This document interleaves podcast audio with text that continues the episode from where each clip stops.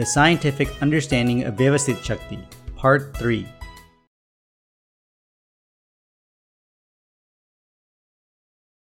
Rajni. Is Rajni here? Is it your question? Okay, come forward. Whenever we do something for our family members, then it is being done with illusory attachment and for pride. So then, what should our inner intent be during seva so that this does not happen and that we don't get hurt when we are insulted?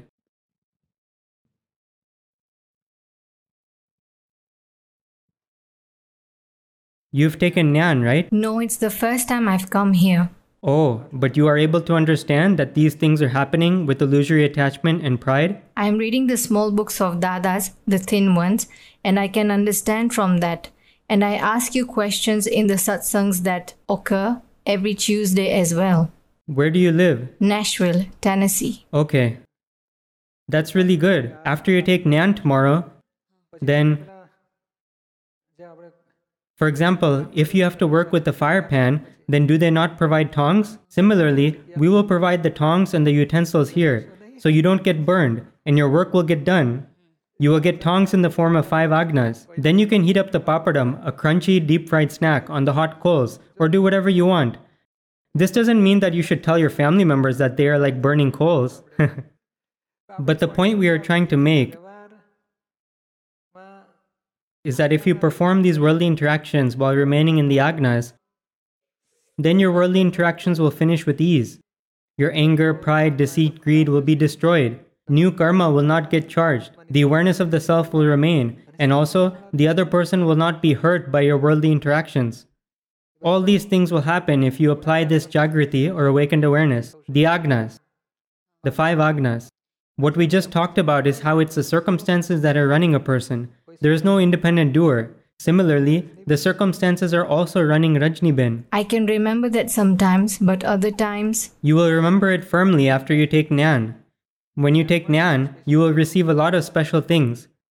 Then the Jagriti of I am a pure soul and Rajni is separate starts. Yes. Didn't we all say everyone should certainly give seva? Everyone should definitely do work for Dada's project. So right now I am telling you that, but after Nyan, you need to start telling that to Rajni from within. Even I tell Deepak, Deepak, you have to do the work. You have to do two sessions in the morning. Do as much as you can. Do the Aptavani work. Do more satsang. Do a lot. Even I tell him that from within. Because we need to assign the work to the one doing it, right? Yes. If you say, I need to do it, then you will get tired. You will get tired, and the one saying, I need to do it, will do the work if he receives respect. And if he doesn't get respect, then he will say, I don't want to do it. He will let go of it immediately. That's exactly what happens. The ego which has held on to the seva, it will not take a long time for the same ego to let go of that seva. There's no telling when the one who has acquired something will let go of it. So if we are separate from him, then he will progress in accordance with our goal. Our goal has become that I want to use my mind, speech, and body for the purpose of Jagat Kalyan. Or I want to do seva of all my family members. I want to solve things in a manner where no one gets hurt. If it is in accordance with our goal, then the mind is contradictory, the ego is contradictory. Let them create a fuss, but at the end, we need to make them follow our goal. Sometimes we say things for their benefit, but still the other person doesn't agree with us. There is a reason for that. We are believing that what we are saying is for their benefit, but we have to see if it's really beneficial for them or not. No, there is an example for that. For example, if the food is warm, then we feel that it's good if they eat it while it's warm. So then we call them three or four times, but if they're busy, then they feel like we are nagging them. Whereas I feel that if they eat the food while it's warm, then it's good for them. So we should find a middle of the road solution. To keep the food warm, there are casseroles or glass plates which you can put some insulation underneath or keep it covered. Then it'll remain hot. And if they complain about it being cold, then we can calmly say, I called you when it was hot. And if they reply saying, This is cold, it's cold, you're giving me cold food like this, then we should understand that something went wrong. Then what's the second solution we can do? One is that we can use casseroles and other things, right? That's the first solution. Don't put it in the fridge. Yes, that's what I do, but Don't leave it on the stove either, otherwise, it'll burn and do something so that it remains hot. The second thing you can do is You can check when they're planning to eat. If they're going to eat at 1:30 and you make the food at 12:30, then you can delay it a little. Plan such that you finish cooking at 1:15. It's because we're always in a rush. At 10 o'clock, we'll be rushing things like No, it's not that. It's so that the kitchen work finishes so that it finishes, right? and then I can read Dada's book. So it's your viewpoint that if I make the food quickly, then I'll be free earlier. So that's fine. But you can put an interval in between. Make a little food. Items like flatbread can be made afterwards when they sit down to eat. And you can keep the curry on the stove to keep it warm. Then you can serve it. You can place the vegetables in the steamer so that they also stay warm. Do you have a steamer or not? Yes, there are all kinds of arrangements here. That's good then. Do I need to teach you this or should you be teaching me? That's right. Thank you.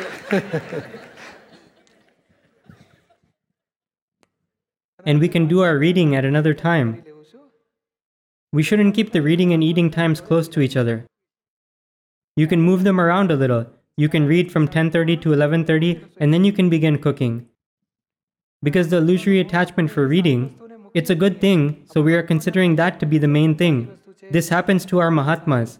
They say satsang is a good thing, reading books is a good thing. So how can I say no to doing these good things? But you shouldn't do those good things at that time. If he is eating, then we're on the phone talking about satsang with someone and telling them, come quickly, okay? Come quickly. But he is eating. So instead, you should call them 10 minutes later. Tell the person on the phone, I'll call you in 30 minutes. They've sat down to eat, so I'll talk to you afterwards. Let me write down your number. The number comes up in the caller ID, so you don't even need to write it down. You just need to serve him. The clashes in so many homes. She will ask, What's wrong with me talking about satsang? But no, it's causing clash. He won't even realize that you've made rice for him. He'll have flatbread and vegetables and then just get up. He will say, I didn't see anything else on the table, so I. But she will say, Well, shouldn't you ask me if I'm on the phone? Then he'll reply, Well, then shouldn't you come if I've sat down to eat? So then both of the egos will clash.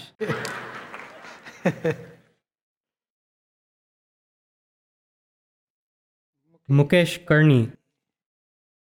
Where is Mukesh Bhai? It's your question? It's very long. Mukesh had seen one of Niruma's VCDs. The Mahatmas in it were worried about attaining moksha. So then Niruma said, We're remembering Dada so much. Don't we keep saying Dada Dada 24 hours a day? We become crazy just by seeing Simandhar Swami. Then Niruma said, with just as much authority, Why won't Dada take us to moksha? Dada has to take us to moksha. He will have to give us Simandhar Swami's protection. Now, Mukesh Bhai heard these same words from Deepak Bhai in New Jersey that you will have to do this much. Only then will you attain moksha.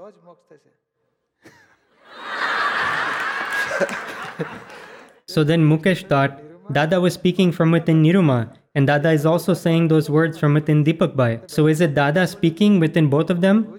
Will we have to do these things? Are those words providing a guarantee? That affects Mukesh immediately. So I tell Mukesh, if you want to go to Moksh, then you will definitely have to understand this matter from Deepak Bhai. I am making the intention that Dada continues saying these authoritative words from within Deepak Bhai. That's right. What is this like? Here you say in the beginning that Mahatmas are worrying about attaining moksha. When they are worrying, we say, Don't worry, Dada is here. And then when Mahatmas become worry free, we say, Hey, become aware. Don't we have to say that? If it is spoiling, if he has climbed too high, then we have to bring him down. And if he's fallen down, then we have to bring him up. If the balloon has too much air, then we have to remove some. If the balloon has shrunk, then we have to fill it with air. If we have to do it, then that's a full stop. There is no further question. No, what does it mean when we say you have to do it? You will definitely have to follow the Agna 70% of the time. You can keep it in your intent to follow them 100% of the time, but you will definitely have to follow them 70% of the time. Himanshu will say, It's definitely our intent to follow them 70% of the time. Hey, you should have the intent to follow them 100% of the time. And one actually has to follow them 70% of the time. So he was figuring out where things got messed up in between following them and having the intent to follow them.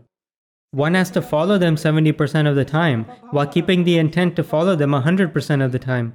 After you've kept it in your intent to follow them 100% of the time, Thereafter, however much you've been able to follow, only that much is considered to have actually been followed. so, what does it mean by 70% of the time? To follow the Agna of Vyavasthit 70% of the time. When is it considered to have followed the Agna of Vyavasthit 100% of the time?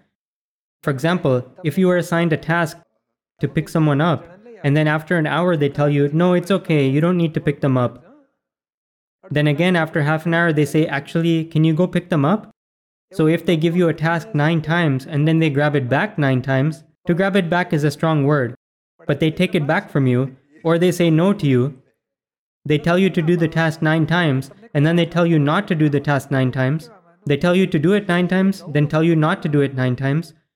So until the end of all those nine times, if you take 70% of that, how much is it? About 7. But let's say it's roughly 6. If you do not become unsteady for 6 out of those 9 times, then you've passed Dada's exam. And what if we stay steady three or four times? Oh, three or four times means you've passed half of the time. We don't pass those who only pass half the exam. You have to pass it completely. If you marry someone halfway, can that be considered as having gotten married? The wife wouldn't even come home. An engagement can be considered as being half married. They call it a half marriage. They used to call childhood marriages half marriages. You will have to do it is a sentence with so much authority that it affects so many. That's correct. But there is no activity in this doership. There is doership in the real sense that, no, I definitely want to see him as a pure soul. I definitely want to see him as faultless. I want to see him as a non doer. There is doership in seeing that. So keep seeing that. The word keep seeing is such that it appears everywhere, but there is no doership in it. It is a function of seeing, it is a function of understanding, it is a function of knowing, it is a function of keeping jagrati. So we only need to understand it. Yes, understand it. And if you look, then you will see that it is the circumstances which are doing things. And we need to keep the jagrati that it's the circumstances which are doing things. There is no action behind the words keep jagrati. What needs to keep the knowledge present? Do you understand? So for us, what is this like? Dada spoke in two different ways. Dada was giving encouragement to those that had become lax. And for the ones who felt, it looks like I won't have any problems now, the sentence that I won't have any problems now itself is the cause of bringing on huge problems. So if problems are not going to come, then Dada used to say, they would ask, Dada, are you taking our guarantee for attaining moksha? Then Dada would reply, We are definitely taking your guarantee for attaining moksha. Then, with an added comma, Dada would say, only if you follow our agna 70% of the time. Only then. So we need to understand this. Okay, Jai Sachidanand. Jai Sachidanand. What does this say? Padma or something else? Jai Sachidanand. From Swasamvedan to whose question is this? What is your name? Huh? Madhu, Madhuben. Oh, okay, Madhuben. Please explain the process of going from Swasamvedan or the experience of the bliss of the self to Spashtvedan, the clear and distinct experience of the self. But the process to get to Swasamvedan still remains, doesn't it? From Swasamvedan to Spashtvedan. So what have you asked? You asked about going from 95 to 100 or 85 to 100, but we still need to go from 1 to 85, don't we? First one starts at Aspashtvedan, or unclear and indistinct experience of the self. As he progresses, he reaches Swasamvedan, then he comes to Spashtvedan, and then absolute knowledge, and then ultimate liberation. So these are the four pillars of Shukladhyan, or the internal state of being in which one prevails in the awareness of I am pure soul. Can you please explain that process? And is it the same in the Akram path as it is in the Kramic step by step path, or is it different? No, Attaining the self is different in the Akram path, but after attaining it, then it's the same for everyone. So to attain it, for us, there is a difference in attaining the self. In the Kramic path, they attain the self by making spiritual progress step by step, whereas in the Akram path, one attains self realization through grace. But what is the main point? Once we attain self realization in the Akram path, you received Nyan, didn't you? You understand that Madhuben is separate and I am pure soul, right? And bliss, jagrati, and the state that is free of uneasiness and agitation is increasing, isn't it? Right. So that state which is increasing, what can we call that? We can call that aspashtvedan. What is aspashtvedan? If you go outside the hall, then won't you feel that it's really hot and humid? And if you are by the door of the hall, then you will say, Oh, it seems to be cool inside. The AC must be on inside because it's not that cool out here. Won't you know the difference? Yes. So, what can we call this difference? You're able to understand that the AC is turned on here. As long as you are only able to understand that, then you are far away from it. You're all the way at the gate. But when the cold air comes to you, then you can understand that it's hot and humid over here and it's cool over here. Understanding that difference is called aspashtavedan. Then once you come all the way to this door, it becomes clear and distinct that the AC is definitely running in this room and it's hot and humid everywhere else. So when does it become clear and distinct for you? Before that, as you are coming towards the door, that is considered swasamvedan. You feel it's definitely here. The coolness is definitely here. From the unclear and indistinct state, it has become a lot more clear and distinct, but it is not completely clear and distinct. So that is called swasamvedan. And from swasamvedan to the state of complete clarity, when you enter or when you touch it, then that is spashtvedan. And if you enter inside the room, then that is called absolute knowledge. Similarly, if you haven't touched this ice, but you are experiencing the coolness of the ice even though it is far away, then that is called aspashtavedan. And when you come closer, then you feel some sprinkles of coolness. Have you felt it? If you put your hands close to some ice, then you actually get some vibrations of coolness. That is called swasamvedan. And once you touch it, then that is called spashtvedan. And once you become that form, then that is called absolute knowledge. And after that, as the indivisible subatomic particles of the body exhaust, then that is called ultimate liberation. When the self becomes completely separate, that is called ultimate liberation. So these are the four pillars of Shukla Dhyan. So Aspashtavedan is started for us. And the five agnas are our only tool. They are agnas. That is our goal. It is our real spiritual effort to follow the agnas. And that will bring you into the state of Spashtvedan. And before Spashtvedan comes, a little Swasamvedan will begin for you. When Jagrati increases, that's when Swasamvedan begins. And when you come into the state of experience, that's when it starts to become Spashtvedan. Now, what is Jagrati? The conviction is set for us that I am not Madhu, I am pure soul. But then if someone talks about Madhuben like she's forceful, she's like this and like that, then it affects us a little within. Sometimes it affects us a lot. If someone says something big, then it affects us more. And if they say something small, then it affects us less. But since it affects us, why did it affect us? Why did suffering arise even though we are not Madhu? Well, the conviction that I am not Madhu was fractured, and you got placed into the conviction that I am pure soul. It was set as conviction. After that is Jagrati, which is the awareness as a self. And that Jagrati did not remain at that time, so ajagrati or a lack of awakened awareness remained. And in that ajagrati, anger, pride, deceit, and greed arose. And that is what affected you. Those words affected you due to anger, pride, deceit, and greed. Then once you come into the Jagrati that, oh, he is saying this to Madhu, not to me, I am pure soul, he is faultless, it is not his pure soul which is speaking, it is the tape record that spoke, it is Vyavasthit, a file has arisen. Clear it with equanimity. When you repeatedly apply any of these words, they are Dada's words, so they are words of Jagrati. When you apply these words, Jagrati will arise. Then you do pratikraman for seeing the other person at fault. Like that, if the other person insults you again and if it does not affect you, and you feel that he is saying this to Madhu, what's it got to do with me? As you apply that Jagrati multiple times, then partial experience will arise. And the stage of experience is when the other person is saying insulting words, but none of them affect us. They don't affect us. As long as they affect us, then that means there is still a Jagrati, and we need to apply Jagrati. We need to set the Jagrati. If you have to set it, then it is still considered Jagrati. And if it prevails, then that means we reach the applied awareness as a self. The experience will be that, oh, it prevails within me now, it did not affect me. That is called the state of knowledge of the self. This is vision, conviction means vision, awareness as a self means Jagrati, and experience means Nyan. So when you reach the experience state, that's when Swasamvedan begins. The experience of the bliss of the self means the clear and distinct, that is called partial Spashtvedan a certain percent of it. We begin experiencing Spashtvedan in certain matters. So that is considered Swasamvedan. And when that happens in all matters, then that will be considered Spashtvedan. Do you understand? So that is our path. Apply the five agnas. And that is exactly what we're talking about. If even the slightest uneasiness or agitation arises, then immediately apply Nyan and come into the blissful state which is free from agitation and uneasiness. And that Nyan is in the form of the five agnas. and the supportive Nyan of whatever happened is justice, adjust everywhere, fault is of the sufferer, clear files with equanimity, whatever words of the Agnas or other Nyan words like gross circumstances, subtle circumstances, and circumstances of speech are of the non self and are dependent entirely on external factors. If you apply that Nyan, then Jagrati will remain for you, and with that Jagrati, the discharge result will be exhausted. Suffering will not arise for you.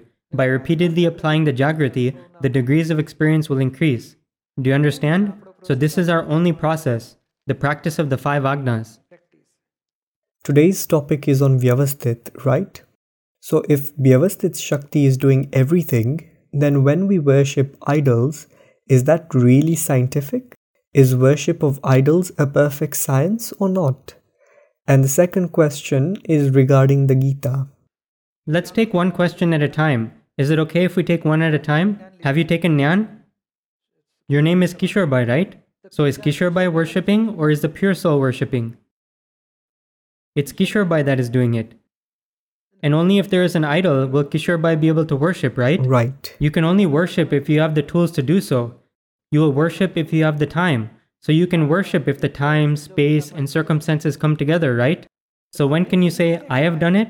If you are doing it independently. It is actually Kishorbhai who is doing it, and Vyavasthit is making him do it. We had sown a seed in the form of an intention in the past life that I want to do seva and worship. Therefore, you are doing so in this life. So that is how we need to set this jnana of Vyavasthit. Whenever we go to the temple, then it is file 1 who is doing devotional viewing of God. File 1 is worshipping, and I am separate. I am pure soul. So Vyavasthit is the part that comes after the fact, and as the scientific circumstantial evidences are coming together, that is discharge karma. When everything comes together to give an effect, that is when discharge karma gives an effect. And that which was charged is what is discharging. So if you set this exactly, then you can remain in the state of pure soul, and you can be said to have followed Dada's Agna, and this will not bind merit karma for you. Otherwise, by doing worship, one binds merit karma. Do you understand? When does merit or demerit karma get bound? If you do anything with the inner intent of doership, then merit or demerit karma will get bound. And if you do it with the intent of non doership, then merit or demerit karma do not get bound. Do you understand? Yes. What did you want to ask with regards to worshipping idols? Is the worship of idols a perfect science or not? It's a very big science. The worshipping of idols is India's greatest science. Because by doing devotional worship of an idol, you receive worldly results. You receive visible results. You get a good son, a good wife, a good husband, good parents, a good house, good religion, a healthy body, good speech, and good thoughts. Those are all the results of worshipping an idol. And you begin to prosper in the worldly life and climb to higher stages. As long as you have not attained the vision of that which is intangible, don't let go of idols. And an idol is not the only type of idol. Scriptures are also idols. A guru is also an idol. Mantras are also idols. And words are also idols. Besides the self, everything else is an idol. The wife is also an idol. Money is also an idol. Everything that is in a visible representation is an idol. That which can be experienced through the five senses, through words, that which can be seen, touched, smelled, or tasted, is all considered an idol. And it is an idol. As long as one has not attained that which is intangible, the worshipping of idols, people are certainly doing so, whether they know it or not. Since these partialities have been formed, one will say, I believe in it, and the other will say, I don't believe in it. Otherwise, the idols, the one that doesn't believe in it is also worshipping an idol, and the one that does believe in it is also worshipping an idol. If he is reading the scriptures, then that is also an idol. If he is saying a mantra, then that is also an idol. If he is worshipping a guru, then that is also an idol. The self is the only thing which is intangible. It is in the form of absolute knowledge. If one attains that, then the worshipping of idols will stop on its own. Otherwise, don't let go of it. Correct. Then there is no need for it. Yet we are still doing it here. We did worship and devotional viewing of the Lord yesterday. We even did it this morning. Because the idol, we are devotionally viewing the relative through the relative vision. So Deepak is devotionally viewing the relative form of God, the idol form of God. And with my real form as the pure soul, I am devotionally viewing the real form of absolute knowledge within that God. So both devotional viewings can occur at the same time here, because this Nyan is relative real. Do you understand? So there is no loss either way. Because as long as we still have a body, we still feel hot and cold, we still have to eat and drink, worshipping an idol is needed.